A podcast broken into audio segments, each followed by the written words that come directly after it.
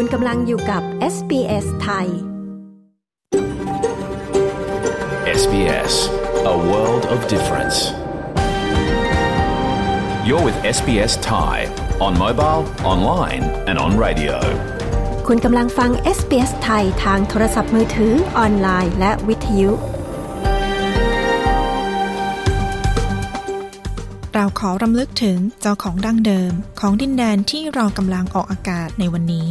SBS ไทยขอแสดงความเคารพ ต่อชาววูรันเจรี วอยวูรัง จากชาติคูลิน และต่อผู้อาวุโสทั้งในอดีตและปัจจุบัน และเรายังตระหนักถึงเจ้าของดั้งเดิม จากดินแดนชาวอะบอริจิน และชาวเกาะช่องแคบทอร์เรส ทั่วประเทศที่คุณกำลังรับฟังเราในวันนี้ด้วย สวัสดีค่ะ คุณกำลังฟังรายการ SBS ไทยนะคะ ในคืนวันจันทร์ที่ 4 กันยายนค่ะ พุทธศักราช 2566 คริสตศักราช 2023 นะคะ กับดิฉันชลดากรมยินดีค่ะ เรากำลังออกอากาศสดอยู่นะคะ ในห้องส่งที่เมืองเมลเบิร์น ประเทศออสเตรเลียค่ะ ฟังตัวอย่างรายการคืนนี้กันก่อนค่ะ from the start to finish, from picking up an order to dropping off an order, uh, we're just a number. We're not counted as a worker. Um, ร่างกฎหมายของรัฐบาลนะคะ ที่กำลังรอผ่านรัฐสภาค่ะ หวังที่จะคุ้มครองคนขับรถส่งอาหาร และแชร์ไรด์หรือที่เรียกว่าอุตสาหกรรมกิ๊กเอคอนมีนะคะ ฟังรายละเอียดเรื่องนี้ได้ในช่วงหน้าค่ะเหมือนบริษัทยาก็จะมีการผลิตยาตัวใหม่ขึ้นมาที่เฉพาะเจาะจงกับมะเร็งในแต่ละประเภทเนี่ยค่ะ เขาก็จะมีการเริ่มการที่จะเอามาใช้รักษาในคน โรคมะเร็งนะคะ ยังเป็นโรคที่ยังไม่มียารักษา ในวันนี้ค่ะ มีบทสัมภาษณ์ของพยาบาลวิจัยโรคมะเร็ง ที่ศูนย์มะเร็งพีเตอร์แมคคัลลัมที่ออสเตรเลียนะคะ ฟังคุณสนิธิตันทัศนกุลค่ะเล่าถึงการทำงาน ที่อยู่กับชีวิตและความหวัง ตอนนี้ไปฟังสรุปข่าวที่ออสเตรเลียกันก่อนค่ะ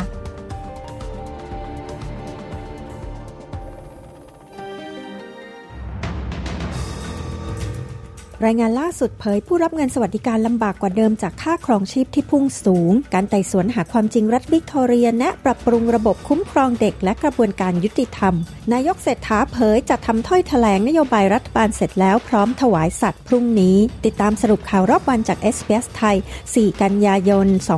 2566 กับดิฉัน ปริสุทธ์สดใสค่ะ สภาบริการสังคมแห่งออสเตรเลีย หรือ ACOS กล่าวว่า ผู้คนที่กำลังได้รับความช่วยเหลือด้านรายได้จากรัฐบาลกำลังต้องดิ้นรนเพื่อความอยู่รอดมากกว่าที่เคย เนื่องจากวิกฤตค่าครองชีพที่ทวีความรุนแรงมากขึ้น และค่าที่พักอาศัยก็แพงขึ้นต่อเนื่อง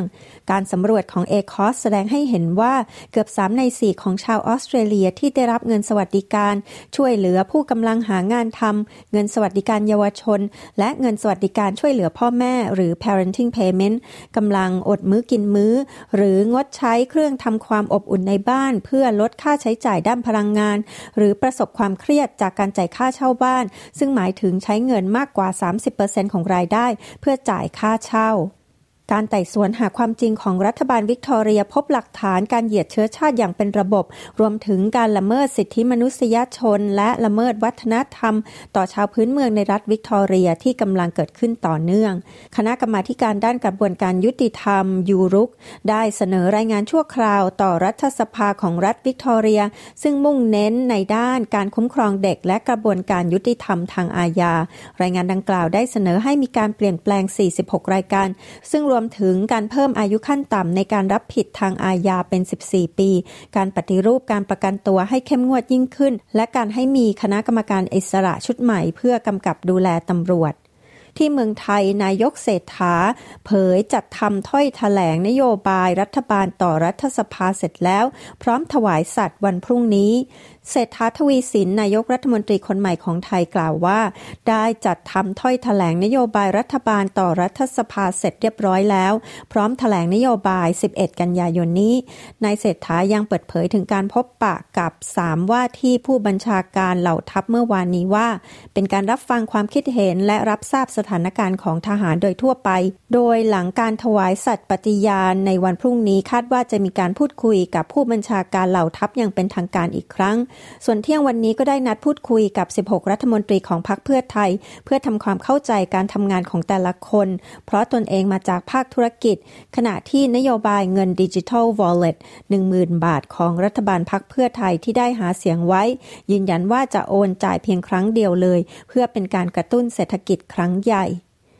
ควอนตัสออกมาถแถลงข่าวครั้งแรกหลังสายการบินถูกกล่าวหาว่าจงใจทำให้ลูกค้าเข้าใจผิดและขายตัวโดยสารสำหรับเที่ยวบินที่ถูกยกเลิกไปแล้ว คณะกรรมการด้านผู้บริโภคและการแข่งขันในตลาดของออสเตรเลีย หรือ ACCC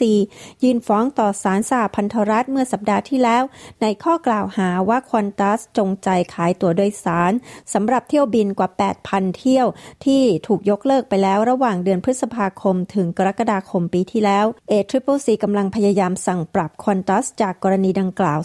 250 ล้านดอลลาร์ ล่าสุดควอนตัสออกคำแถลง ซึ่งได้ขอโทษลูกค้าและกล่าวว่าข้อกล่าวหาดังกล่าวเกิดขึ้นในช่วงเวลาที่สายการบิน ได้รับผลกระทบอย่างหนักในหลายด้าน และเสริมว่าต้องใช้เวลาในการฟื้นฟูชื่อเสียงของควอนตัส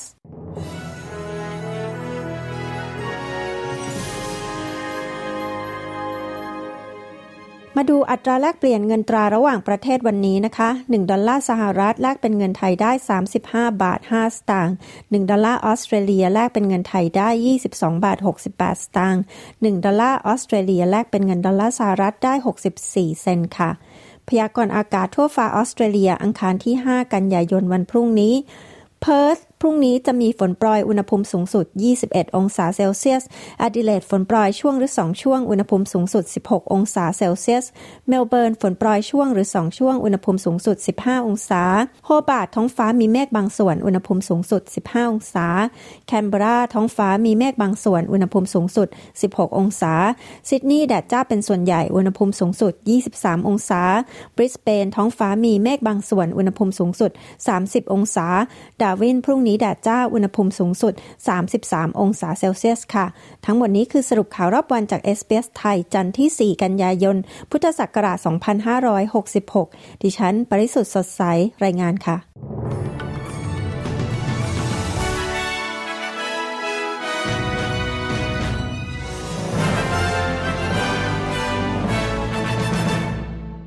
และที่ผ่านไปคือสรุปข่าวประจำวันนะคะ ตอนนี้ข่าวไปฟังกฎหมายใหม่ที่รัฐบาลออสเตรเลีย หวังจะออกมาเพื่อคุ้มครองแรงงานในอุตสาหกรรม ที่เรียกว่า gig economy นะคะ คนขับรถส่งอาหารนะคะ คนขับรถ Uber พนักงานที่ทำงานดูแลผู้สูงอายุแบบ casual และพนักงานที่ดูแลผู้พิการนะคะ ฟังรายละเอียดเรื่องนี้กันได้ค่ะ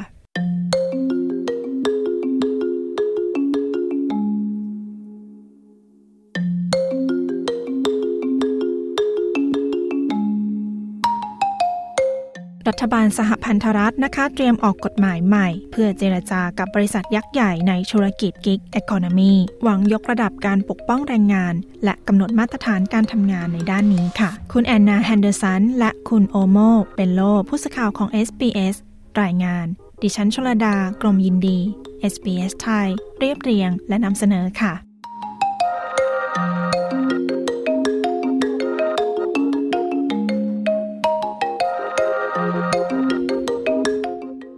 กฎหมายความสัมพันธ์ด้านอุตสาหกรรมฉบับใหม่นะคะ หวังขจัดความกดดันของแรงงาน gig economy ที่อาศัยเงินทิปส์เพื่อหาเลี้ยงชีพ แรงงานในอุตสาหกรรมนี้ค่ะ ได้แก่ riders ส่งอาหาร และคนขับรถแบบ share ride นะคะ ที่จะได้รับประโยชน์จากค่าแรงขั้นต่ำและจะได้รับการคุ้มครองจากการเลิกจ้างงานอย่างไม่เป็นธรรม คุณอุสตาฟพัทาราย คนขับรถ Uber ที่เป็นสมาชิกของสหภาพแรงงานการขนส่ง ต่อสู้เพื่อแรงงานคนอื่น ที่อยู่ในอุตสาหกรรมนี้ค่ะ From the start to finish from picking up an order to dropping off an order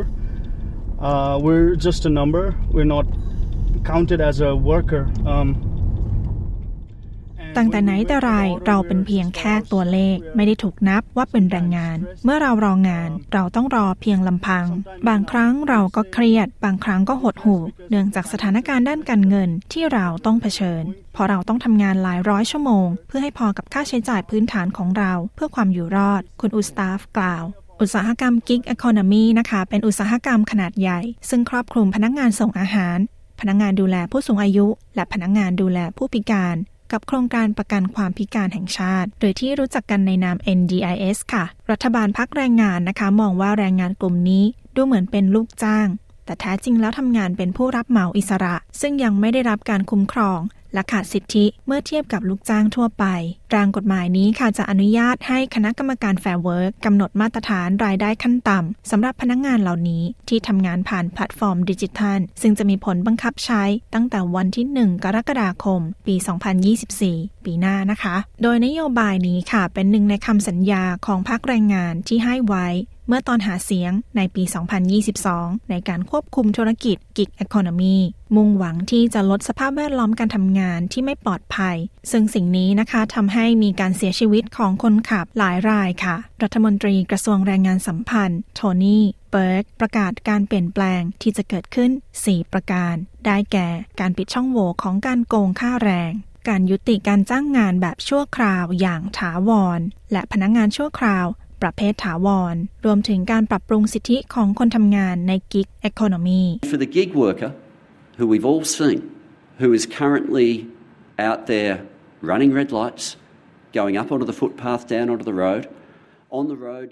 สำหรับแรงงานกิ๊กแอคอนมีตอนนี้ที่กำลังทำงาน ขับผ่านไฟแดง ขับขี่บนทางเท้า หรือบนถนนระหว่างรถที่จอดอยู่ และการจราจรหลัก หากมีประตูรถเปิด และพวกเขาลงไปนอนกองอยู่ที่พื้น พวกเขาจะได้รับค่าจ้างขั้นต่ำตามมาตรฐาน ปิดช่องโหว่ต่างๆ ที่จะเปลี่ยนชีวิตของพวกเขา รัฐมนตรีเบิร์กกล่าว สำหรับแรงงานที่ใช้แพลตฟอร์มดิจิทัลในการทำงาน เหมือนเป็นพนักงาน จะได้รับการคุ้มครองภายใต้กฎหมายใหม่นี้ค่ะ ซึ่งจะมีสิทธิ์ลาป่วย และจะได้รับค่าจ้างขั้นต่ำกฎหมายใหม่นี้จะไม่กระทบกับผู้รับเหมาอิสระ หรือแรงงานก่อสร้างอื่น ๆ นะคะ We are talking about some of the lowest paid people in Australia And if that means there's a tiny bit extra that you pay when your pizza arrives to your door เราพูดถึงกลุ่มคนที่มีรายได้ต่ำที่สุดในออสเตรเลีย และหากสิ่งนี้หมายถึงว่าคุณต้องจ่ายเพิ่มเล็กน้อย ให้มีคนส่งพิซซ่าให้ถึงหน้าประตู และพวกเขาจะขับขี่อย่างปลอดภัย เพื่อให้ไปถึงที่นั่น ผมคิดว่าเป็นราคาไม่แพงที่จะจ่าย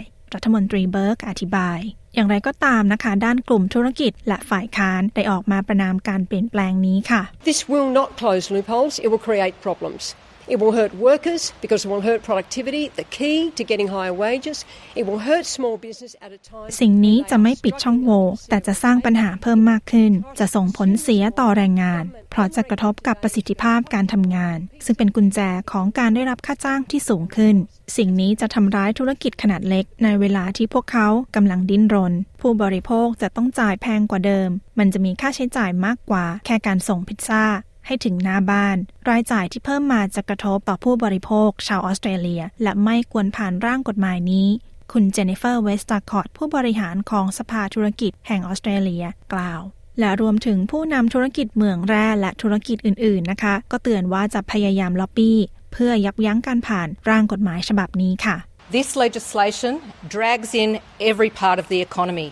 That is driving up costs and it's driving up complexity for every business. กฎหมายนี้กระทบเศรษฐกิจทุกภาคส่วน จะทำให้ต้นทุนเพิ่มขึ้น ซับซ้อนมากขึ้น และจะกระทบผู้บริโภคทุกคน และแรงงานทุกคนทั่วออสเตรเลียท้ายที่สุดแล้วจะทำให้งานลดลง คุณทาเนียคอนสเตเบิลผู้บริหารสภาเมืองแร่กล่าวและจากสถิตินะคะระบุว่ามีแรงงานที่ส่งอาหาร 13 ราย เสียชีวิตบนถนนในไม่กี่ปีที่ผ่านมานี้ค่ะ คุณอุสตาฟนะคะหวังว่าอุตสาหกรรม gig economy จะมีอนาคตที่ดีขึ้น We're working in a multi-billion dollar companies but we have nothing we do not have any physical security sometimes we get grocery orders we are, which are 60 kilos and we're getting paid 10 dollars เราทำงานในอุตสาหกรรมที่มีมูลค่าหลายพันล้านดอลลาร์ แต่เรากลับไม่ได้อะไรเลย เราไม่มีความปลอดภัยในการทำงาน บางครั้งเราได้งานส่งของชำซึ่งหนัก 60 กิโลกรัม และเราได้รับเงิน 10 ดอลลาร์ เพื่อที่จะขับไป 7-8 กิโลเมตร เราไม่รู้ว่าเราจะได้รับเงินอย่างไร อะไรคือตัวชี้วัดการรับเงินของเราในงานลักษณะเดียวกัน ผมได้เงิน 5 ดอลลาร์ ขณะที่คนขับคนอื่นได้ 6 หรือ 7 ดอลลาร์ ไม่มีอะไรโปร่งใสเลยคุณอูสตาฟกล่าว และหากร่างกฎหมายนี้ผ่านสภานะคะ จะต้องรออีกหนึ่งปีค่ะ กว่าที่จะมีผลบังคับใช้ในออสเตรเลีย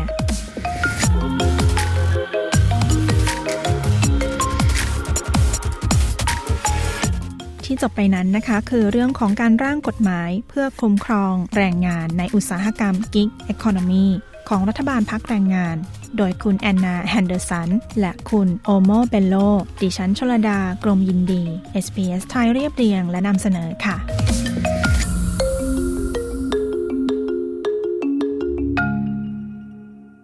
คุณกำลังอยู่กับ SBS ไทย คุณกำลังฟังรายการ SBS ไทยนะคะ เรากำลังออกอากาศสด อยู่ที่ห้องส่งที่เมืองเมลเบิร์น ประเทศออสเตรเลียค่ะ รายการ SBS ไทยนะคะ ออกอากาศทุกคืนวันจันทร์และวันพฤหัสบดี เวลาสีทุ่มของออสเตรเลีย และทุกคืนวันจันทร์กับดิฉันชลดากรมยินดีค่ะ ฟังรายการสดได้ผ่านช่อง SBS Radio ช่องที่ 2 หรือทางโทรทัศน์ดิจิทัลนะคะ ช่อง 38 หรือสามารถดาวน์โหลดแอป SBS Audio มาฟังได้ค่ะ และยังสามารถฟังรายการย้อนหลังนะคะ ผ่านทางพอดแคสต์ได้ทุกแพลตฟอร์ม หรือทางเว็บไซต์ sbs.com.au/thai ด้วยค่ะสำหรับช่วงนี้นะคะ ไปฟังข่าวสายตรงจากประเทศไทย จากผู้สื่อข่าวของ SBS ประจำประเทศไทยกันค่ะ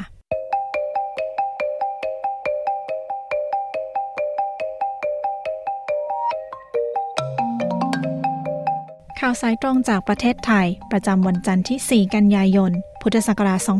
2566 การเตรียมการของรัฐบาลชุดใหม่ และนายกรัฐมนตรีคนใหม่ ก่อนถวายสัตย์ปฏิญาณ และการเตรียมฟอร์มฝ่ายค้านเพื่อตรวจสอบรัฐบาล ฟังรายละเอียดได้จากคุณชาดาสมบูรณ์ผล ผู้สื่อข่าวของ SBS ประจำประเทศไทยค่ะ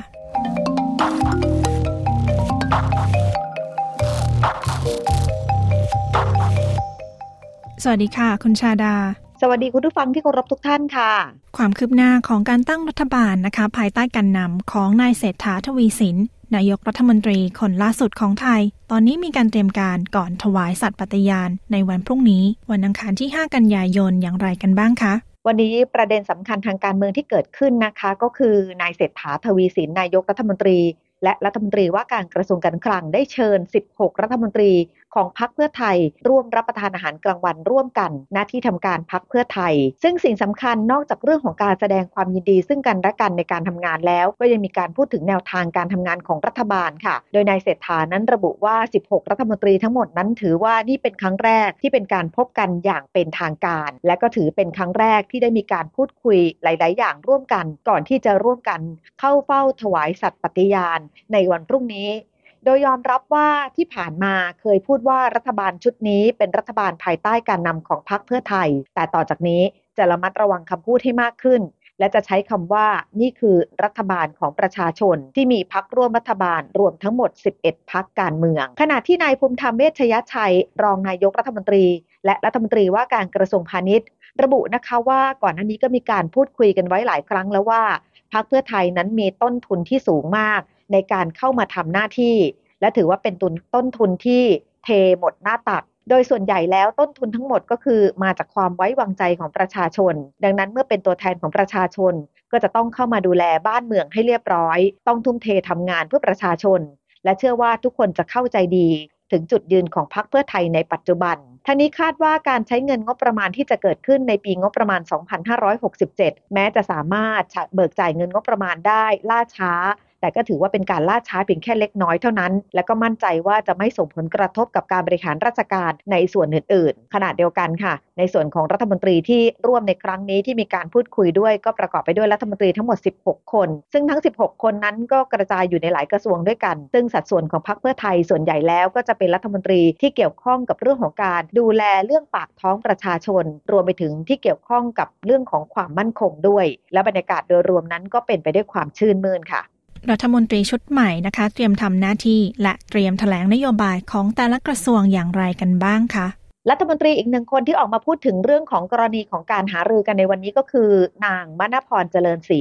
ซึ่งก็เป็นรัฐมนตรีช่วยว่าการกระทรวงคมนาคม นางมณพรระบุนะคะว่าในสัดส่วนของพรรคเพื่อไทยเองนายเศรษฐาย้ำว่าทุกคนจะต้องทำงานใกล้ชิดกับประชาชน และหากใครดำรงตำแหน่งสสในสภาผู้แทนราษฎรด้วย ก็จะต้องทำงานที่ไม่ทิ้งสภาด้วย ตรงไหนที่ติดขัดแก้ไขข้อระเบียบต่างๆ ได้ก็ให้เร่งดำเนินการทันที ส่วนการทำการบ้านเรื่องของนโยบายทั้งระยะสั้น และระยะยาวของรัฐบาลนั้น ขอให้ดำเนินการหลังการเสร็จสิ้นการถแถลงนโยบายต่อรัฐสภาให้แล้วเสร็จก่อน ซึ่งการถแถลงนโยบายต่อรัฐสภาจะมีขึ้น 2 วันด้วยกันค่ะ คือในวันที่ 11 กันยายนและ 12 กันยายน ซึ่งในส่วนของรัฐมนตรีทุกคนยืนยันว่าไม่กดดันต่อการทำหน้าที่ และพร้อมอยู่แล้วที่จะทำหน้าที่ในช่วงของรอยต่อ การถแถลงนโยบายต่อรัฐสภา และช่วงของการพิจารณาร่างพระราชบัญญัติงบประมาณรายจ่าย ประจำปี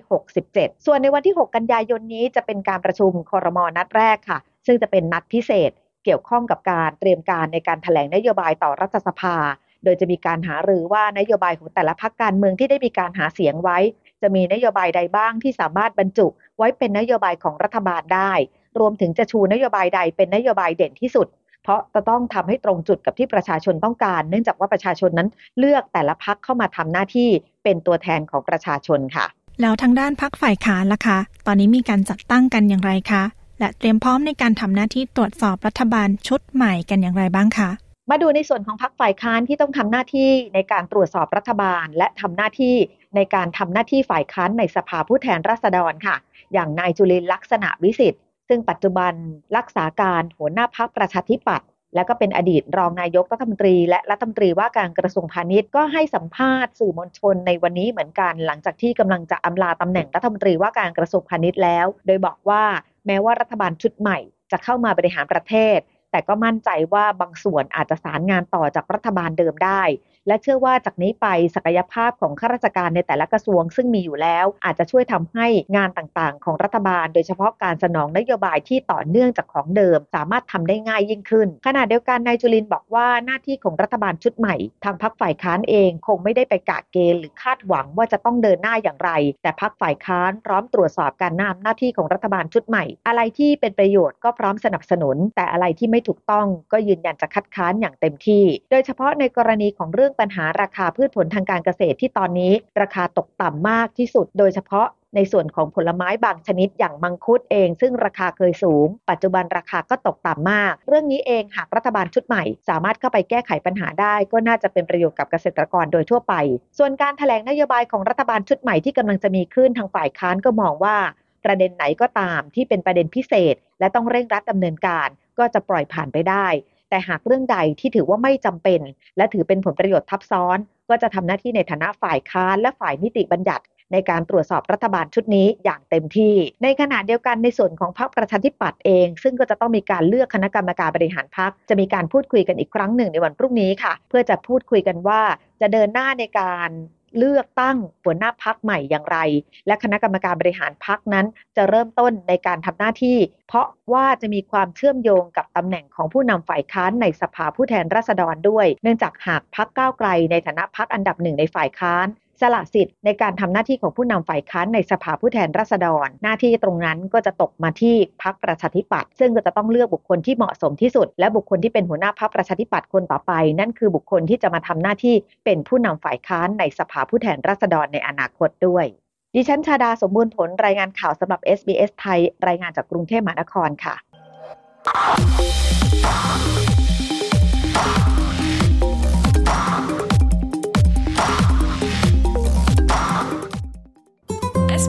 SBS SBS SBS SBS SBS SBS Radio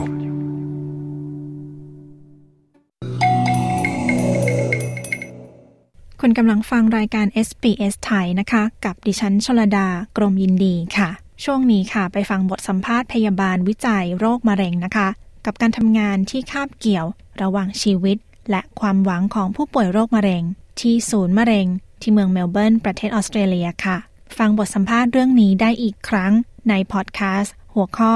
ชีวิตและความหวัง พยาบาลวิจัยโรคมะเร็งคนไทย กับการทำงานเพื่อหายารักษาที่ศูนย์มะเร็งที่ออสเตรเลียค่ะ ค้นหาได้ในเว็บไซต์ SBS ไทยของเรานะคะ โดยทางพอดแคสต์แพลตฟอร์มทุกที่ค่ะ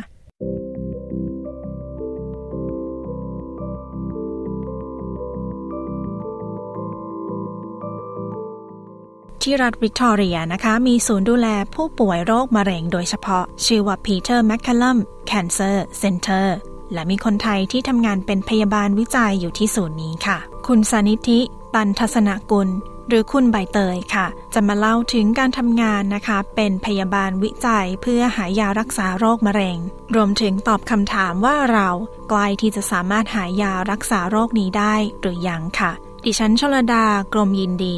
SBS ไทย รายงานค่ะ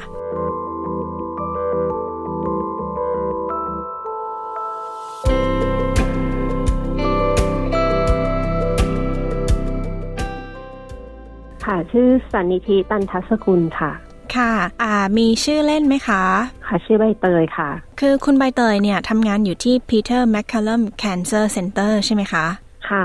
ค่ะ ช่วยอธิบายให้คนผู้ฟังเนี่ยค่ะ ฟังหน่อยได้ไหมคะว่า ศูนย์วิจัยมะเร็ง Peter MacCallum เนี่ยค่ะ เขาทำอะไรบ้างอะคะก็ที่พีเตอร์แมคคัลลัมก็คือจะดูแลรักษาคนไข้ที่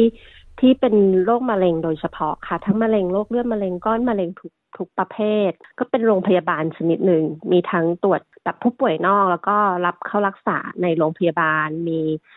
ทั้งระบบการฉายแสงการ วินิจฉัยแบบพวกสแกนอิมเมจิงต่างๆ มีมีมีทุกแบบอะค่ะ ในโรงพยาบาล ค่ะก็คือเป็นโรงพยาบาลเฉพาะสำหรับอ่าคนที่เป็นมะเร็งใช่ไหมคะ ใช่ค่ะ โอเคค่ะ แล้วช่วยเล่าถึงการทำงานของคุณใบเตยที่ศูนย์นี้ให้ฟังหน่อยค่ะโดยตำแหน่งก็คือพยาบาลวิจัยค่ะ ก็คือในในโรงพยาบาลเนี่ยก็จะมีทั้งพยาบาลเฉพาะ แต่ละแผนกใช่ไหมคะ อย่างพยาบาลบนวอร์ด หรือพยาบาลที่อยู่ในหน่วย imaging ที่แบบพวกสแกนอะไรอย่างเงี้ยค่ะค่ะอ่าแต่ของที่เตยทำคือเป็น clinical trial เป็นพยาบาลที่ทำงานโดยเฉพาะเกี่ยวกับอ่า clinical trial ก็คืออ่าเหมือนกันเป็นการทดลองใช่ไหมคะใช่เหมือนกันค่ะใช่ค่ะ อันนี้คือทดลองคือทดลองยังไงบ้างอะคะคือทดลองยาที่จะใช้รักษาหรือว่ายังไงคะมันก็จะใช้คำว่าทดลองเลยก็ไม่ได้นะคะ เพราะยาบางอย่างก็คือเป็นยาที่แบบใช้กันอยู่แล้ว แต่เขาจะเอามาเหมือนบริษัทยาก็จะมีการผลิตยาตัวใหม่ขึ้นมา ที่เฉพาะเจาะจงกับมะเร็งในแต่ละประเภทอย่างเงี้ยค่ะเขาก็จะมีการเริ่มการที่จะเอามาใช้รักษาในคน อะไรแบบเนี้ยค่ะ เพื่อที่จะหาประสิทธิภาพหาระดับยาที่เหมาะสมที่จะใช้รักษาคนไข้อะไรอย่างเงี้ยค่ะ ทีนี้ขอพูดถึงการทำงานของคุณใบเตยนะคะ ว่าเข้ามาทำงานที่ศูนย์นี้ได้ยังไงคะอ่าที่แผนกนี้โดยส่วนใหญ่ก็คือจะต้องมีประสบการณ์ด้านการทำงานแบบอ่าเกี่ยวกับคนไข้โรคมะเร็งมาก่อนก็คือ oncology ด้วยความที่ว่าเตยเคยทำงานแบบนี้ที่เมืองไทยมาก่อนอย่างเงี้ยค่ะ ก็เลยพยายามที่เข้าไปทำงานใน oncology ward ก็คือ วอร์ดคนไข้โรคมะเร็ง ที่ดูแลรักษาคนไข้โรคมะเร็ง พอมีประสบการณ์แล้วก็มาลองสมัครที่นี่ดูค่ะ การทำงานเนี้ยค่ะ ต้องทำอะไรบ้างคะในฐานะพยาบาลวิจัย ค่ะอ่าพยาบาลวิจัยก็คือจะทำหน้าที่ประสานงานในโครงการวิจัยกับ แพทย์ที่อ่าเป็นเจ้าของโครงการวิจัยที่ได้รับแบบการติดต่อมาจากบริษัทยา หรือแพทย์ที่เขียนโปรโตคอลขึ้นมาเอง สร้างโครงการวิจัยขึ้นมาเอง แล้วก็มันก็จะมีสปอนเซอร์ด้วยอะไรเงี้ยก็คือจะสอบประสานงานกับทุกอย่างทั้งแพทย์ทั้งสปอนเซอร์ แล้วก็ทั้งอ่าหน่วยงานต่างๆ ที่เกี่ยวข้องกับการวิจัยอะไรเงี้ยค่ะขอถามอีกนิดนึงนะคะ ในเรื่องของอ clinical trial เนี่ยค่ะ คนไข้นะคะที่จะสามารถเข้ามาทำเข้ามารับการรักษาตรงนี้ได้นี่คือ ต้องเป็นยังไงบ้างอะคะ คือเขาส่งตัวมายังไงคะ เริ่มจากการส่งตัวเนี่ยก็คือคุณหมอมะเร็งแต่ละโรงพยาบาลเนี่ยเขาก็จะมีคนไข้ที่มารักษากับเขาอยู่แล้ว เขาก็จะรู้รู้ว่าคนไข้เขามีลักษณะประเภทแบบไหนเนาะถ้าจะส่งมาที่ปีเตอร์แมคพอมี clinical trial ที่มียาใหม่ ๆ ที่อาจจะมีผลดีกับคนไข้เนี่ยคือคือ เขาก็จะกระจายข่าวไปทั่วไปทั้งโรงพยาบาลอื่นด้วย พอหมอคนที่อ่าที่มีคนไข้อยู่แล้ว แล้วคนไข้เนี่ยเข้าเข้าลักษณะของโครงการวิจัยอันนี้ได้เนี่ยค่ะ เขาก็จะส่งตัวคนไข้มาที่ที่ Peter Mac หรือแม้กระทั่งโรงพยาบาลอื่นก็มีค่ะ Monash อะไรอย่างเงี้ยก็มีเขาก็จะส่งตัวคนไข้เข้ามา แล้วคนไข้ก็จะเริ่มทำ screening โดยที่เขาจะมีโปรโตคอลเขาจะตั้ง inclusion exclusion criteria ว่าคนไข้จะต้องอาจจะต้องมีลักษณะที่จะยาตัวนี้จะทำอ่ามีประสิทธิภาพกับคนไข้ใน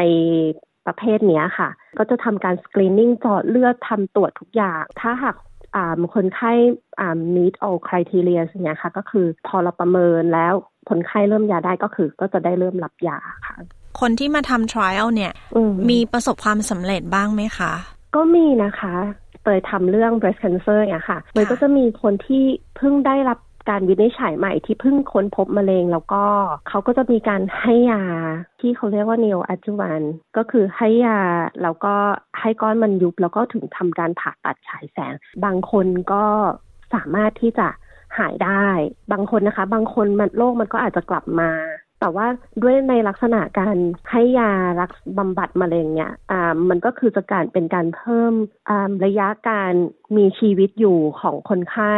เราก็จะพยายามทำให้การมีชีวิตอยู่นั้นก็คือมีคุณภาพที่ดีด้วย คือจะสามารถยืดอายุอ่าขอพูดอย่างนี้แล้วกันว่าอาจจะไม่สามารถรักษาได้ แต่คือให้เขาไม่รู้สึกแย่ไปกว่าเดิมอะไรประมาณนี้ไหมคะ เวลาที่ตัวมะเร็งมันลุกลามเนี่ยค่ะ ตัวโรคมันมีแอคทีฟอย่างเงี้ย คนไข้ก็จะมีอาการเจ็บป่วยอ่าอย่างบางคนถ้ามันมันที่ตับเขาก็จะอาจจะมีแบบ ปวดท้อง หรือมันจะมีเอฟเฟกต่างๆค่ะตัวยามันก็จะไปช่วยทำให้ก้อนมันเล็กลง ช่วยระงงับอาการลงอะไรอย่างเงี้ยค่ะ อย่างคนที่เป็นที่กระดูกเนี่ยยาบางทีมันก็ไปช่วยทำให้ มันพอมันเล็กลงมันลดลงโรคที่กระดูกมันลดลงเขาก็หายปวดอะไรแบบเนี้ยค่ะ คุณกำลังฟังรายการ SBS ไทยกับดิฉันชลดากรมยินดีค่ะ เรากำลังพูดคุยกับคุณสนิธิ ตันทัศนกุลนะคะ พยาบาลทดลองวิจัยมะเร็ง ที่ศูนย์มะเร็งที่ออสเตรเลียค่ะ ทีนี้ขอถามถึงคุณใบเตยนะคะ ด้วยความที่เห็นบอกว่าอยู่ที่ไทยก็ทำงานด้านนี้มาก่อนใช่ไหมคะใช่ค่ะอ่านตอนที่เริ่มทำงานที่ไทยเนี่ยจริง ๆ เราก็คือไม่ได้รู้จัก clinical trial มาก่อนเลย ตอนนั้นคือแบบไปเป็นแอร์เรียนจบพยาบาลมาทำงานแล้วก็ไปเป็นแอร์พอเป็นแอร์ จบมาคือเหมือนถึงระยะเวลาที่เราคิดว่าต้องกลับมาทำพยาบาลแล้วเนี่ยก็กลับมาแล้วก็เลยลองสมัครงานเห็นอันนี้ใน JobsDB ก็ลองสมัครดูอะไรเงี้ยค่ะ แล้วก็แบบอพอได้งานพอมาเริ่มทำแล้วก็กลายเป็นว่าเราแบบชอบอย่างเงี้ยมี passion ที่ไทยแต่ก็ทำที่โรงพยาบาลจุฬาค่ะ ค่ะอพอเห็นอย่างเงี้ยคือมันมีเป็นยาอาจจะเป็นยาใหม่ ยาใหม่เลยหรือว่าเป็นยาที่เหมือน อยู่ในการวิจัยมาในสักระยะหนึ่งแล้วพอเห็นคนไข้ที่แบบเหมือนเฉพาะเจาะจงที่เขาได้รับแล้วได้รับผลการรักษาแล้วบางบางคนคือดีขึ้นแบบดีขึ้นมาก คุณภาพชีวิตเขาดีขึ้นมากอะไรเงี้ยมันก็ทำให้เรารู้สึกดีขึ้นเราก็เลยแบบเป็น passion ว่าแบบเออชอบชอบทำงานแบบนี้อะไรเงี้ยค่ะ ขอถามนิดนึงนะคะ แล้ว สำหรับคนไข้ที่เขาไม่ดีขึ้นอย่างเงี้ยค่ะ คือทำงานการทำงานตรงเนี้ย เราทำงานกับโรคที่มันก็ยากนะเนาะตรงนี้คือยากไหมคะ กับการที่แบบบางทีเราพยายามแล้วเนี่ยแล้วเขาก็นะ ไม่ดีขึ้นเงี้ยค่ะ หมอเขาจะมีจุดที่เขาประเมินของเขานะคะ ก็คือเราก็อย่างที่ไปบอกว่าเราก็จะประเมินจากการวัดขนาดของโรค แล้วก็ดูที่อาการของคนไข้ คนไข้บางคนเนี่ยอะอาจจะตอบสนองกับการรักษาได้ดีแต่ มี side effect คือ side effect มันมันแย่มันแย่ไปกว่าที่ที่จะให้เขาใช้ยาตัวนี้ต่อไปได้ ซึ่งมันอาจจะเป็นอันตรายอย่างเงี้ยหมอเขาก็จะประเมินที่จะอะเปลี่ยน treatment เปลี่ยนการรักษาคนไข้ก็คือให้คนไข้ออกออกจากคลินิคเข้าชายจากยาตัวนี้อะไรเงี้ยค่ะ มันก็มีหรือในระหว่างที่การรักษาเนี่ย คนไข้บางคนก็อาจจะแบบจาก side effect เหมือนกัน หรือจากอะไรก็ตามที่อาจจะไม่เกี่ยวกับแล้วเขาแบบเจ็บป่วยมากขึ้นอย่างบางคนอาจจะปอดอักเสบหรืออะไรเงี้ย เราก็จะต้องแอคชั่นให้ทัน พาเขาเข้ามาทำการส่งตัวรักษาต่อไปให้ให้ตรงนี้มันดีขึ้น หมอเขาก็จะหยุดยา ชั่วคราวจนกว่าอาการคนไข้จะดีขึ้น แต่ถ้าอาการไม่ดีขึ้นอย่างเงี้ยเขาก็ต้องพิจารณาอีกขั้นก็คืออาจจะต้องให้คนไข้ออกจากคลินิคเข้าชายเพื่อไปรับยาตัวใหม่ที่ อาจจะดีกว่าคุณกับคุณภาพชีวิตเขากว่าอะไรเงี้ยค่ะ ถ้าณวันนี้ค่ะ เรามีหวังกับการหายารักษามะเร็งขนาดไหนคะคุณใบเตย บริษัทยาหรือคุณหมอต่างๆ หรือทุกคนก็เราก็สู้ต่อนะคะ ก็คือต้องพยายามที่จะหาสิ่งที่ดีอย่างเตยก็เป็นแค่เหมือนฟันเฟืองตัวเล็ก ๆ ที่แบบเข้าไปช่วยประสานงานช่วยทำให้ มันราบลื่นขึ้น ทุกคนก็ยังคงมีหวังหวังที่สูงสุดก็คือจะรักษาให้มะเร็งหาย หรืออาจจะเป็นมีหวังที่จะทำให้คนไข้ได้ยืดชีวิต มีชีวิตอยู่ยืนยาว เพิ่มขึ้น และมีคุณภาพชีวิตที่ดี ในระหว่างที่มีชีวิตอยู่อะไรเงี้ย คือทุกคนก็ยังมีหวังอยู่เสมอพยายามที่จะค้นหาต่อไปอะไรเงี้ยค่ะ ส่วนตัวคุณใบเตยล่ะคะ คิดว่าการรักษามะเร็งจะเป็นยังไงคะในอีกสิบปีข้างหน้าอย่างเงี้ยค่ะ อาจจะมียาใหม่ ๆ เพิ่มขึ้นอีกเยอะนะคะ ย้อนกลับไปห้าปีที่แล้ว ยาตัวที่แบบปัจจุบันที่เรามีอะในห้าปีที่แล้วบางอย่างมันอาจจะยังไม่มีคนไข้อาจจะแบบนึกออกไหมคะค่ะอาจจะมีชีวิตที่สั้นกว่า หรืออาจจะแบบไม่ได้รับการรักษาที่ได้ดีเท่าตอนนี้ในสิบปีแต่คิดว่าก็น่าจะมีอะไรใหม่ ๆ เข้ามาอีก มันเขาพัฒนากันไปเรื่อยๆอะค่ะ ก็อืมน่าจะมีดีขึ้นอืมค่ะ สมมตินะคะว่าอาจจะมีคนที่กำลังฟัง แล้วเขากำลังต่อสู้กับมะเร็งอยู่เนี้ยค่ะ อยากฝากอะไรถึงเขาไหมคะ มันก็จะต้องอยู่ที่ตัวคนไข้ถ้าคนไข้อ่ามีความหวังยังมีความพยายามมีกำลังใจที่ดีอย่างเงี้ยค่ะค่ะมันก็จะพลังบวกมันก็จะช่วยทำให้ อาจจะช่วยทำให้การรักษามันดีขึ้นหรือว่ามีกำลังใจที่จะเข้าใจตัวเอง แล้วก็คนไข้ก็ควรที่จะ reach out คือควรจะติดต่อ ถ้าสมมุติอาการเราแย่ลงบางคนขี้เกรงใจอย่างเงี้ยเก็บเอาไว้คนเดียวอะไรเงี้ยค่ะ ไม่ได้แบบติดต่อหาบอกเพื่อนบอกครอบครัวที่จะให้พาไปไปจัดการรักษาอย่างเงี้ยค่ะ ก็ควรควรที่จะคุยปรึกษากับคนในครอบครัวหรือติดต่ออ่าแพทย์เวลาที่อาการของค่ะเราแย่ลงค่ะต้องให้กำลังใจทุกคนค่ะ โอเคค่ะ วันนี้ขอบคุณคุณใบเตยนะคะ ที่มาให้ข้อมูลค่ะ ค่ะ ค่ะ สวัสดีค่ะ สวัสดีค่ะ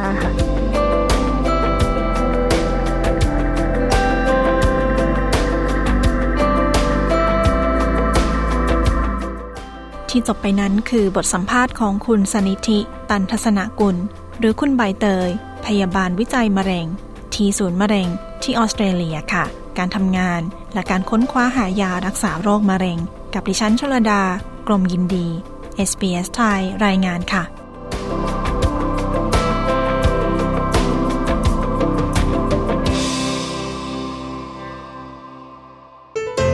คุณกำลังฟัง SBS Thai You're listening to SBS Thai SBS ไทยแชร์เรื่องราวของเราบน Facebook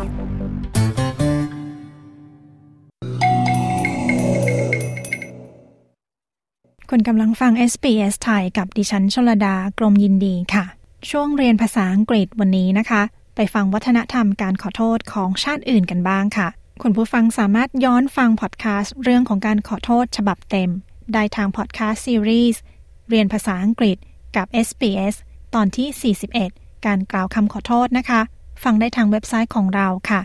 sbs.com.au/thai Learning English helps me to say that I am sorry. Now, my plan was to introduce a guest,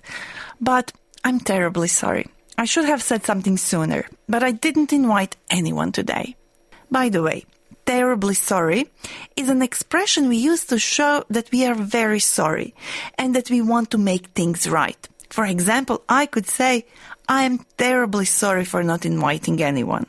But wait, that doesn't mean we won't have an interesting chat with someone. After all, I work with people from all over the world in our newsroom at SBS Audio. And I am genuinely interested in exploring the differences in apology customs across cultures. So, let me just change my microphone. Okay, here we go. Okay, so now I just need to get out of my studio and go into the newsroom. Okay, so let me just reach them. Okay, so here I am in the newsroom. Let's see, who do we have here? Oh, I see Rajesh from Nepal and Yumi from Japan talking over there. Let me just reach them. Hi, guys. Can I ask you something? Yes, absolutely. I'm so interested in how do various cultures view the act of apologizing. In my culture, we are very direct and um, open about it. We try to take responsibility for our actions and kind of do something to make the relationship better. How about for you? For my culture, Japanese culture, I feel like we're apologizing all the time, constantly. Um, I'm not sure if you know sumimasen in Japanese. It actually can mean sorry, thank you, excuse me, but we use this a lot. So I feel like we're apologizing constantly, whether someone's opening a lift for you or picked up something for you. Yeah, we just feel like we have to say sorry all the time. So interesting. So you say you have the same word for sorry and thank you. Yeah, that's right. So a lot of people actually say, why are you saying sorry for this? You know, it's not your fault, but it's just embedded in our culture. So yeah, That's very cool. Rajesh, how about you? Look, uh, I'm from Nepal, and I'm not the, just to qualify, I'm not an anthropologist, so, you know, whatever I say is just take this with a pinch of salt. But look, in Nepal, it's more about um, when you're apologizing, there's different context of apology. So it could be, you know, apologizing to your elders or apologi- apologizing in a religious context, for example, because you've done something that God may not like, uh, and then you apologize, do certain things uh, in a religious way, but uh, uh, to your parents, for example, or elderly or teachers, um, for example. So when you apologize to them, you, even though sometimes you know you might be right, they might be wrong, you still apologize to them because okay. you're showing respect to them. And there's uh, two sort of ways to apologize uh, in a sort of formal, non-formal setting. So when you're apologizing to the elderly, for example, you know, you do like namaste kind of thing. You put your two hands together and you bow your head a little bit and you apologize. And if you're sort of apologizing in a general sense, you know, mostly with young people, they tend to sort of touch their earlobes, just grab their earlobes and just say, oh, you know, maaf like, you know, I'm sorry. Uh, so you sort of, uh, you know, by the way the apology is made, whether someone grabs their earlobes or touches both their earlobes or you know, uh, holds two hands to, together. Uh, it sort of depends who they're apologizing to in that sense. Awesome. Thank you, guys. Thank you so much for your time. That's okay. Remember, we have many more phrases listed on our website. Just visit sbs.com.au slash learn English. We are also on Facebook. Why don't you reach out? Oops, my bad, you already did. We are SBS Learn English. I'm Josipa. Thank you for learning English with me. You've been listening to an SBS Learn English podcast.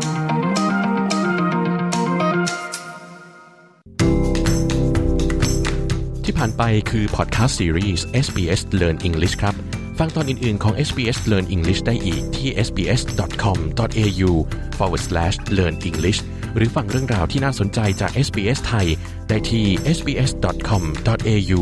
forward slash ไทยครับ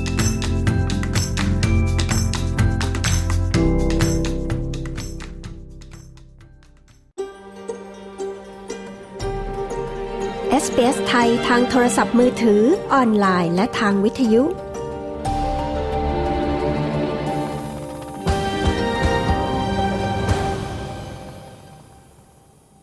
คุณผู้ฟังค่ารายการ SBS ไทย คืนนี้หมดเวลาลงแล้วนะคะ คืนนี้ดิฉันชลดากรมยินดี และทีมงานในห้องส่ง ต้องขอลาคุณผู้ฟังไปก่อนค่ะ แล้วพบกันใหม่ทุกคืนวันจันทร์และวันพฤหัสบดี เวลาสี่ทุ่มตรงนะคะ ตามเวลาของเมืองซิดนีย์และเมลเบิร์น ขอบคุณทุกท่านสำหรับการติดตามรับฟังค่ะทั้งคุณผู้ฟังที่ฟังสด หรือฟังผ่านพอดแคสต์นะคะ พบกันใหม่ในวันจันทร์หน้า คืนนี้ ราตรีสวัสดิ์ค่ะ